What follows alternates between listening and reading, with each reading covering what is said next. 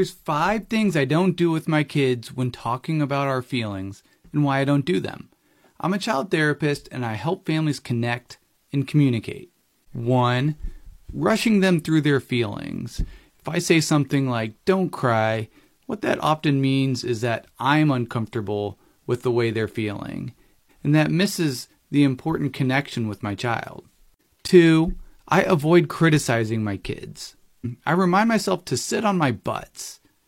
In that moment, they don't need a lesson. They need a hug and they need my presence. Three, name call. The quickest way to shame is to give someone an unwanted identity. So if I'm calling my kids a brat, a baby, a bad kid, that is incredibly wounding. And there's really no way to defend that either.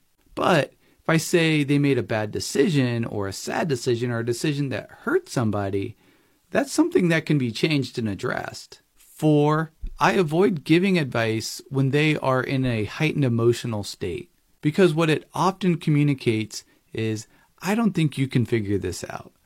If there is some ideas or solutions that I think would be helpful, we work together and we collaborate and we figure it out and we practice together and see what works.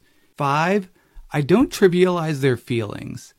Yes, 20 years from now, getting rejected by a friend on the playground probably isn't going to be a big deal.